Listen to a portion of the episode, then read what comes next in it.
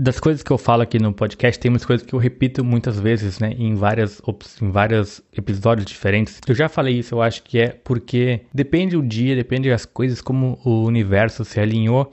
Isso faz algum sentido diferente para cada pessoa em cada dia. Porque a gente pode ouvir uma coisa num dia e tá bom, é uma coisa do tipo, já sei. E aí não tem valor nenhum.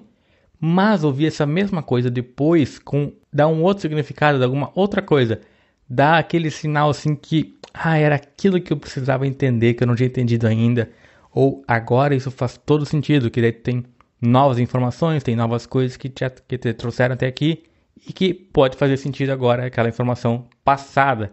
E eu tô falando isso porque eu aprendi esses dias um, um ditado, é, é uma espécie de ditado indiano, que diz que o tolo precisa ouvir uma coisa 10 mil vezes, já o sábio não. O sábio precisa ouvir apenas 2.500 vezes. E eu achei muito bom esse, essa, esse ditado, porque ele vai muito de acordo com o que eu, eu penso sobre essa. Até mesmo na publicidade tem esse negócio de múltiplos impactos, que é uma, uma, uma ação, uma propaganda, tem que ter múltiplos impactos na pessoa para que, enfim, ela decida tomar aquela ação, seja de comprar, se fazer qualquer coisa. Então eu acho isso muito importante, eu acho que isso que é muito útil e eu já percebi também muitas vezes na minha vida. Mas este é só um dos pontos que eu tinha para comentar hoje. Eu na verdade tenho mais algumas coisas aqui que são ideias de podcast que eu tive, mas que como deu para perceber eu não tenho feito. Então eu vou falar várias coisas aleatórias assim, vários tópicos diferentes neste mesmo episódio, eu acho.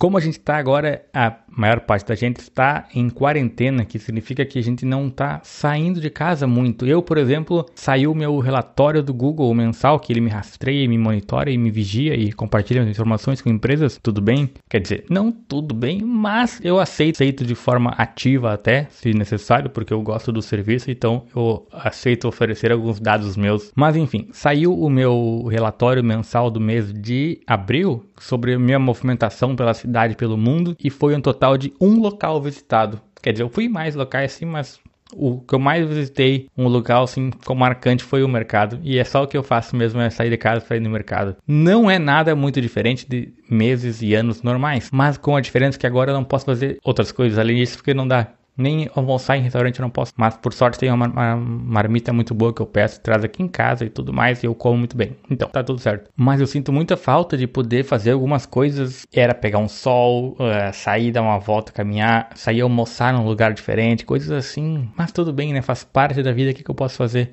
E eu ainda tô aqui na minha casa que tem televisão, tem Netflix, tem internet, qualquer coisa que eu quiser comer eu posso comprar, e qualquer restaurante e tudo mais. Então tá tudo razoavelmente certo. Eu estou, eu estou feliz, estou me saindo muito bem nessa quarentena.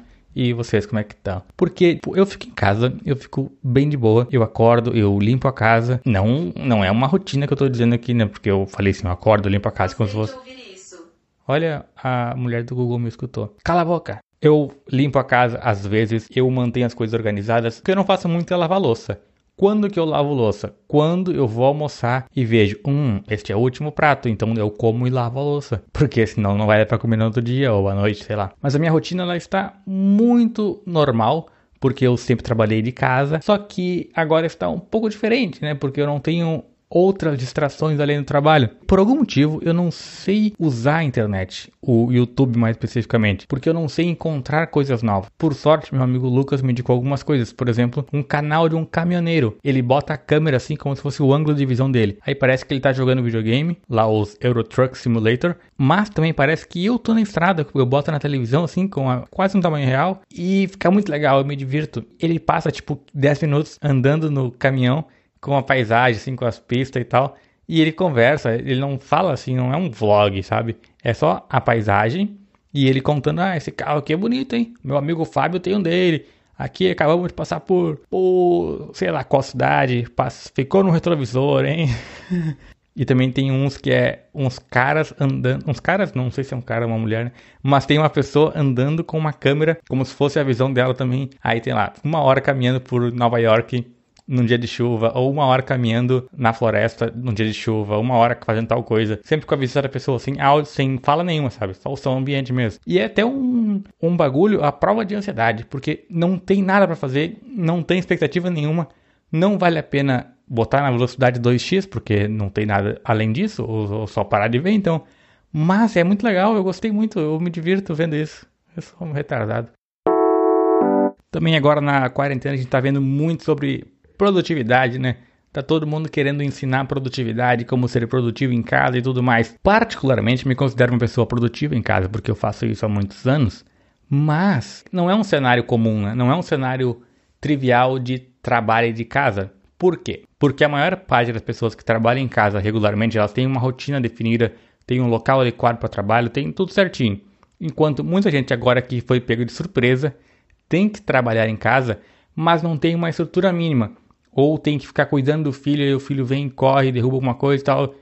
Isso é uma coisa que não é feito para trabalhar assim nessa, nessa situação. Geralmente quem trabalha assim tem a criança vai para a escola, a criança faz alguma atividade, vai um curso de inglês, sei lá, mas não fica ali em volta da mãe, principalmente, né? Então, não é uma situação que tu fala, ah, assim, reserve um horário para si e fique sozinho nesse, nesse cômodo. Não dá, porque para muita gente não dá. Então, então foda-se, né? Aí eu baixo muitos podcasts diferentes, que eu não tenho escutado tanto podcast, mas sim eu baixo eles, e aí deve ter muitos, muitos para ouvir.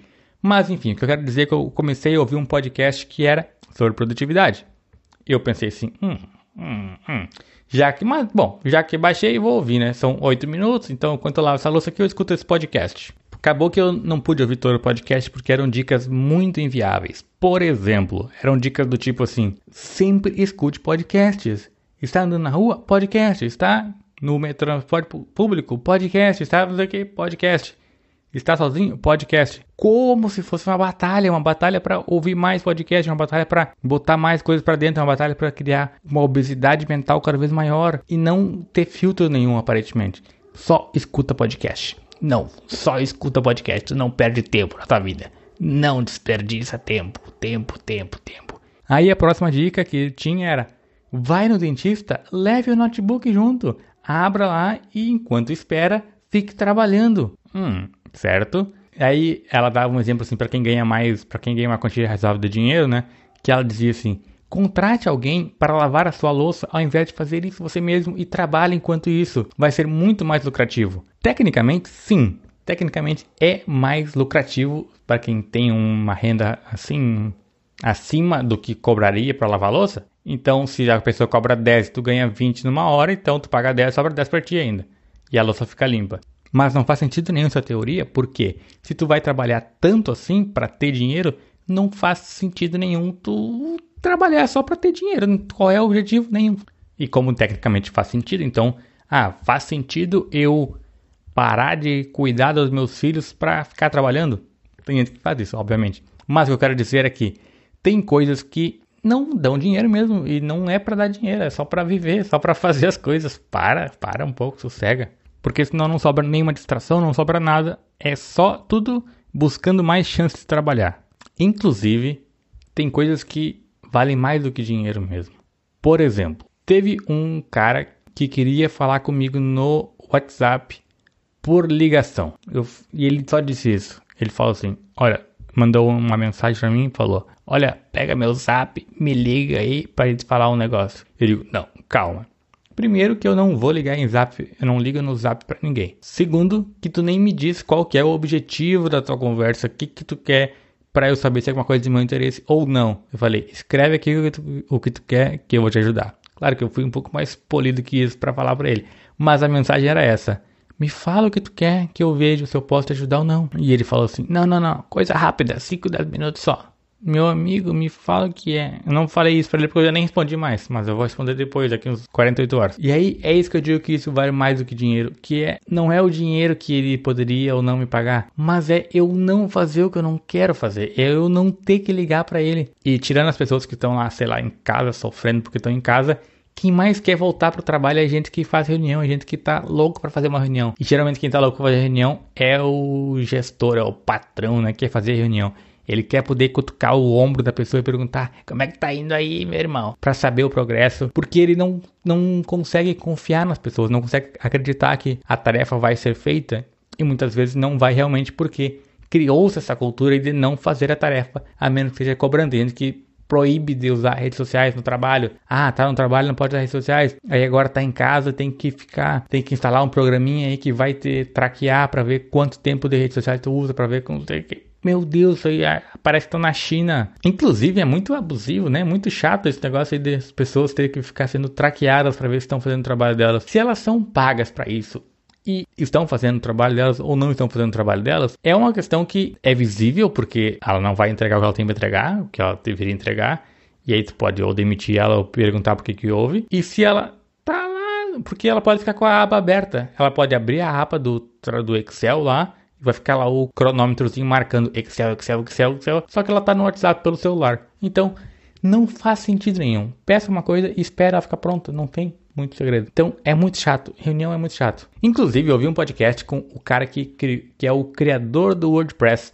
Que é basicamente onde eu mantenho o meu trabalho todo e onde foi que, que eu construí a minha carreira em cima dele, que é uma plataforma gratuita. Mas eles têm uma empresa que tem lá, sei lá, tipo 2 mil funcionários ao redor do mundo não possui um escritório sequer, é uma empresa multi, multi, multimilionária. Mas, e eles conseguiram criar essa cultura aí, porque tem uma teoria que o pessoal propaga por aí, que não, que isso aí é só para empresa assim, assim, para duas, três pessoas, tal, tal, tal. Só que ele tem dois mil funcionários e trabalham de casa. E ele fala também desse negócio de não estarmos em tempos normais de trabalho remoto, trabalho à distância, por nós temos essas coisas com as familiares, quando não tem um ambiente preparado, e que o trabalho ideal é quando tem um ambiente preparado para fazer esse trabalho, quando tem um tempo, quando pode ir para um café, quando pode focar em alguma coisa, o que acaba não sendo o caso agora durante essa quarentena. Uma coisa muito comum que se fala de reuniões é que, ah, se eu não tiver reunião, eu vou perder a reação imediata das pessoas. Primeiro que se um dono de negócio que quer ter reunião todo dia, de uma hora aí com um time de seis pessoas, se ele quer ser mais produtivo com isso, ele está já perdendo dinheiro, já começou perdendo. Por quê? Se cada pessoa ganhar mil reais, são... Ah, eu não sei calcular, gente. Mas imagine que cada pessoa ganhe mil reais por hora para trabalhar, né? Se tem uma reunião com seis pessoas, serão seis mil reais perdidos. Obviamente eu estou superfaturando aqui para poder matemática que eu não, consegui calcular sozinho. Mas tu entendeu o conceito? Que uma hora de reunião com seis pessoas são seis horas de trabalho perdida. Então é um dia inteiro de alguém ali trabalhando que deixou de ganhar dinheiro para produzir mais e mais e mais para ter uma reunião que não que Provavelmente o, a solução final dela não foi uma solução final, mas foi apenas uma. Ah, então tá, na próxima reunião a gente decide tudo isso aqui agora. E aí não foi nada, uma reunião que gerou outra reunião. Mas a questão de perder a reação imediata das pessoas pode ser um ponto real, na verdade. Pode perder isso, perde isso, na verdade. Só que ganha em muitos outros aspectos. Por exemplo, quando tu cria uma, uma comunicação assíncrona, que é como eu lido com a minha vida, eu só trabalho com comunicação assíncrona, acontece que tu pode pensar melhor na resposta, pode escrever, apagar, repensar, trabalhar com teorias, fazer ideias, pensar em novas coisas, e aí então tu vai lá, escreve um e-mail e manda. Isso vai atrasar um pouco a comunicação, mas com certeza, quer dizer, 90% dos casos não é problema, a reunião não era urgente. Se fosse urgente, teria resolvido mais rapidamente, de alguma outra forma. Além de que, as reuniões têm um problema que é, quando uma pessoa é muito líder na reunião, por exemplo, muito líder não, muito um cargo mais alto, né? Ela tende a ser mais, uh, as ideias dela tendem a ser mais aceitáveis, as pessoas têm, tendem a discordar menos dela. Enquanto por escrito tu pode argumentar melhor, tu pode pensar melhor, e aí tu vai dizer, hum, muitas vezes tu chega em casa e vai pensar assim, hum, faltou dizer tal coisa, poderia dizer por e-mail, só que tu tá com um certo medo daquela pessoa ou tu pela pressão do momento não pensou numa resposta adequada para dar para ela. Então são várias vantagens de não ter reunião, gente. Não não façam reunião. Não me chame para reunião. Inclusive, eu acho que eu fiz umas duas reuniões nos últimos 4, 5 anos e já não quero fazer mais. Sempre, sempre, sempre eu resolvo por e-mail. A pessoa fala reunião, eu falo não, o que tu quer? Eu falo, ela manda o que ela quer, eu, falo, eu respondo o que eu acho. Daí tá tudo certo, resolveu hoje. Eu entendo que algumas pessoas querem ter essa reunião e até principalmente para empresas maiores isso é uma, uma cultura muito impregnada e muito comum. Mas tudo bem, eu aceito o custo de não fazer reuniões. Uma coisa que mata muito a produtividade, já que estamos falando disso, é justamente as interrupções. É o WhatsApp apitando, é coisas te atrapalhando, interrupções. E geralmente no escritório que mais interrompe é a pessoa te cutucando para saber o progresso, para saber alguma coisa. Outro dia eu vi uma, um tweet, acho que era, do cara dizendo que a melhor coisa que tu poderia fazer para produtividade de um negócio é criar uma manhã, uma tarde que ninguém fala com ninguém, ninguém é interrompido, ninguém só senta e faz o que tem para fazer. Geralmente isso é muito fácil de aplicar com quem os colegas, né? Colegas ali que estão no mesmo mesmo trabalho é similar, mas é muito difícil com o chefe que quer muito ficar te cutucando e perguntando como é que tá, como é que tá, como é que tá. Então é muito bom isso. Inclusive eu vejo isso na minha prática diária. Eu desenvolvi muito minha produtividade depois que eu comprei um relógio smartwatch que pode ser qualquer relógio também, não precisa ser babaca assim. Mas eu comprei um relógio que aí tem um cronômetro. E nesse cronômetro eu marco 25 minutos. E aí eu foco só em uma tarefa. Eu vejo que o celular chamou, vejo que qualquer coisa, mas eu ignoro e fico só naquela coisa que eu decidi fazer naqueles 25 minutos. E é impressionante o quanto de coisas que eu faço em 25 minutos e o quanto eu me forço a acabar rápido só para ter o gostinho de caraca, acabei essa merda aqui em 25 minutos. E aí depois que acaba eu faço algumas coisas que eu não faria no escritório, que é, por exemplo, me alongar, fazer um, um alongamento que o relógio me indica, fazer alguma coisa assim, e tomar uma água, ir lá fora pegar um vento que quase não venta e porque tem um prédio fechado, mas enfim, eu consigo fazer algumas coisas que geralmente não dá, porque as pessoas não estão aptas a aceitar que os empregados, que os trabalhadores tenham intervalos para respirar. Mas para fumar, tudo bem. Para fumar, pode ir lá fora fumar por 10 minutos e voltar. Mas só para pegar um ar não dá. Então, não, não, ah, não dá, não dá, não dá. Ou acender um incenso, uma coisa que não dá para acender incenso no trabalho, né? Porque as pessoas estão lá trabalhando e daí ninguém quer. Muitas vezes nem todo mundo quer incenso ou tem o ar-condicionado tá muito frio. São vários os problemas, gente. É... Mas tudo bem, tem gente. São momentos da vida, né? faz parte. Um outro problema é que nem todo mundo tem acesso, todo mundo tem uma sala que fica uma grande vista assim pro mar, coisa mais linda. Geralmente é um cubículo. Outro dia eu fui num lugar assim que era que eu entrei no lugar e meu life status caiu 70%, 50%. Era um lugar pálido com móveis velhos, sei lá, era horrível, muito todo aquele branco meio amarelado, sabe? Não sei como a atendente sobrevive naquilo. Mas o impressionante é que ela era muito feliz, aparentava ser muito feliz e era muito simpática também, apesar de estar nesse escritório e ainda por cima usando máscara. Foi bem que ela tirou a máscara porque falou que sufocava ela, mas tudo bem. Uma coisa curiosa dessa quarentena é que eu descobri que eu sei fazer várias coisas que eu não sabia. Por exemplo, eu queria comer coisas com uma guacamole. Aí eu fiz uma guacamole. Eu queria fazer minha barba, porque eu tava. Eu só faço a barba quando eu tô numa escala assim que eu realmente não aguento mais ela. Aí eu vou lá no barbeiro e faço a barba. Mas eu, como eu não posso ir no barbeiro, até posso, mas eu prefiro não ir, eu fiz a minha própria barba. Não ficou 100%, mas não ficou uma merda também. Então eu aprendi que eu posso fazer minha barba em casa. Embora eu vá voltar pro barbeiro, porque é mais cômodo e mais legal a experiência lá. Só que eu acho que muita gente vai descobrir que não precisa ir no barbeiro, não precisa ir na cabeleireira, não precisa fazer muitas coisas que fazia regularmente, não precisa ficar ainda na lojinha de quinquilharias, não precisa fazer várias coisas. Talvez até por isso que muita gente queira abrir os negócios, né? Para antes que todo mundo perceba que pode viver sem essas coisas. É uma possibilidade. Então fica de olho aí observando o que é que tu aprendeu a fazer agora. Não que tu tenha visto um curso produtivo sobre como fazer tal coisa, mas que tu pensou que tu não sabia fazer, achou errado, otário. que tu pensou que não sabia fazer, mas que na verdade tu consegue resolver sozinho, sem contratar ninguém. Também eu voltei a voltei a cozinhar, é muito forte essa palavra, essa expressão. Eu fiz umas comidas aqui que eu falei com meu amigo Kleber e ele me falou que estava fazendo várias comidas. Eu pensei, hum, por que, que eu não estou fazendo comida? Eu percebi que estava só trabalhando muito, muito, muito, muito. E eu pensei assim, hum. Daí eu parei de trabalhar muito, muito, muito. Fui cozinhar também uns dias. Aí agora eu não estou trabalhando muito, muito, muito. Nem estou cozinhando todo dia. Mas já encontrei um equilíbrio melhor aí entre essas coisas. Minha vida já está um pouco mais organizada nesse sentido. E aí eu fiz umas comidas muito boas, credo. Nossa, sou muito bom cozinheiro. Só que o meu problema com cozinha é que eu sempre faço muita comida. E aí eu tenho comida e eu tenho que ficar comendo aquela comida repetida vários e vários dias. Além de que eu fico com dó de pedir um lanche, uma coisa à noite, sim. Se eu tenho comida guardada ainda e eu não quero comer ela, aí eu fico com dó e como igual. São muitas coisas envolvidas nessa quarentena, né? Muitas reflexões que a gente faz, muitas coisas que a gente pensa. Vou falar um último tópico aqui que eu pensei para falar e vou encerrar porque já ficou muito mais longo do que eu gostaria. Para editar vai dar um trabalho, vai demorar muito. Mas agora tu já tá ouvindo, já tá editado, né? Não tá grande edição, mas já tá dá para ouvir já. Uma coisa curiosa dessa quarentena a gente que usa máscara no queixo que tira do, do, rosto e bota no queixo só para proteger a barba. Ou... Mas apesar dessa coisa ser muito estranha, ou, ou, só, só deixa o nariz de fora. A boca fica protegida, mas o nariz não. Só que realmente máscara é muito ruim. Outro dia eu tinha uma máscara que ela, ela era mais de tecido, assim, então ela era muito mais fechada e era mais difícil de respirar. Aí eu troquei por uma máscara que vende na farmácia, só que eu não sei se ela é boa mesmo ou se é só pra entrar no mercado que vale. Mas aí eu tenho ela igual, não tem problema. Eu uso ela e acho que protege. Tenho fé que protege. Mas o que eu queria comentar sobre as máscaras é que elas deixam a gente com uma consciência corporal maior, né? Porque no começo eu ficava colocando a mão no olho ou coçando a cara, sei lá.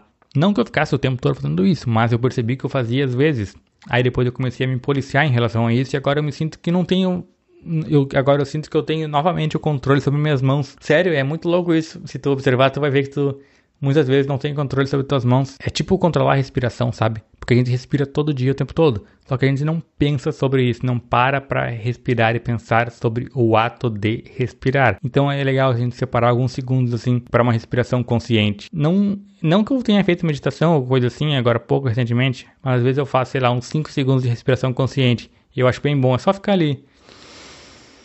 Arzinho que entra, o ar que sai, ar que entra e o ar sai. E é só isso, gente. E aí tu fica 5 segundos presente ali, sentindo que, hum, eu respiro ainda, eu sei respirar. Porque a gente esquece realmente as coisas e das mãos foi muito sério quando eu percebi que eu tava com pouco controle das minhas mãos, que eu não coçava a minha cabeça quando eu queria, mas ela coçava automaticamente. É obviamente que é um instinto que é, a gente não pode ter controle de tudo, porque senão não faz sentido nenhum, tu vai ficar só respirando, vai ter que ficar só o dia inteiro pensando em respirar e não vai fazer nada mais, mas é bom a gente ter essa consciência corporal das coisas que a gente faz, de como a gente reage às nossas as coisas que acontecem ao nosso redor, o que é que nos deixa mais agitados, o que é que dá mais raiva. Inclusive, eu tive muita raiva esses dias com um trabalho que eu comecei a fazer, mas eu consegui resolver porque eu falei pro cara lá que eu não queria mais trabalhar com ele e aí ficou tudo resolvido porque eu esclareci a coisa. E aí ficou ótimo simplesmente porque decidi resolver e fui lá e resolvi. Eu podia ficar aguentando aquilo por mais tempo e tal, tal, tal. É óbvio que tem gente que não vai conseguir fazer isso, mas tudo bem. Só que eu tô dizendo que eu consegui fazer isso, tive essa oportunidade e eu fui lá e tomei a decisão que foi melhor para mim naquele momento. E me fez muito bem, porque eu identifiquei que aquilo era um problema e aí eu fui lá e resolvi. Simples assim. Ao invés de ficar remoendo o problema, eu fiquei mais com uma parte feliz e tirei o problema. Então é basicamente isso. Fique em casa, e não leve a sério pessoas que falam para tu não ficar em casa. É isso aí, gente. Não sei mais o que tá acontecendo. Fique em casa. Não levem gente para ficar em casa junto. Ah, só tenho 50 pessoas aqui na minha casa. Estamos todos em casa, hein? Fique em casa. Não.